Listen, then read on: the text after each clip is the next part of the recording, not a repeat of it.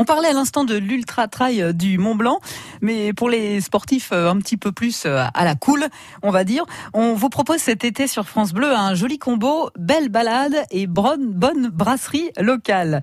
Des cimes et des mousses, c'est votre nouveau rendez-vous France Bleu Pays de Savoie de cet été. L'idée, c'est de vous faire découvrir une belle randonnée dans nos montagnes, qui se termine, si vous le souhaitez, par la découverte et la visite d'une brasserie artisanale locale. Et ce sont Cécile Ronja et Guillaume Gaguet, les auteurs du livre Rando-Bière dans les Alpes du Nord, qui vont nous proposer ça chaque samedi. Au micro de Fabien David, on part avec eux du côté de Vieux en Sala pour cette première idée.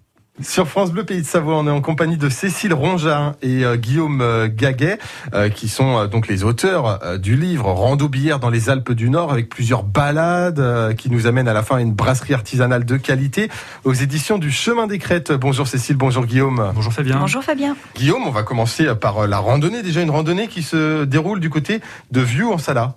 C'est ça, on va rejoindre plus précisément le village de Beauvert, qui est à proximité de, de Vieux-en-Sala, pour rejoindre en fait le sommet qui s'appelle le Môle. Euh, le Môle, c'est un sommet qui est coincé entre les vallées de l'Arve et du Gifre. Et en fait, c'est une jolie pyramide assez singulière qui est bien à l'écart des autres sommets du Chablais et des Bornes, et qui est d'une altitude modeste, mais euh, dont l'isolement en fait lui vaut un panorama vraiment de, premier ordre sur les massifs alentours et puis sur les fonds de vallée de part et d'autre. Donc c'est vraiment un but de randonnée facile qui peut s'effectuer en toute saison. Donc là, on est sur environ 750 mètres de dénivelé pour une distance de 8 km.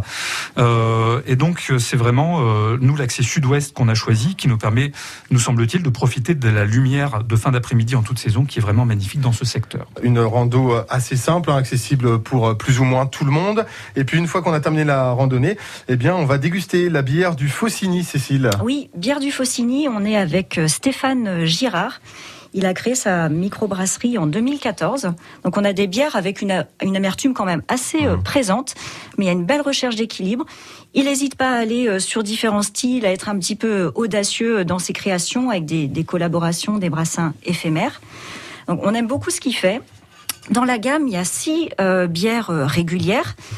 Et après rando, moi je recommande vraiment euh, la blanche. Elle s'appelle l'anti-sèche. Donc déjà, je trouve ça rigolo. euh, et puis après rando, l'anti-sèche c'est bien parce qu'on va on va pas sucer des cailloux. Donc on part sur cette bière là. On est euh, sur une bière à, à, 5 degrés. Elle est moyennement amère.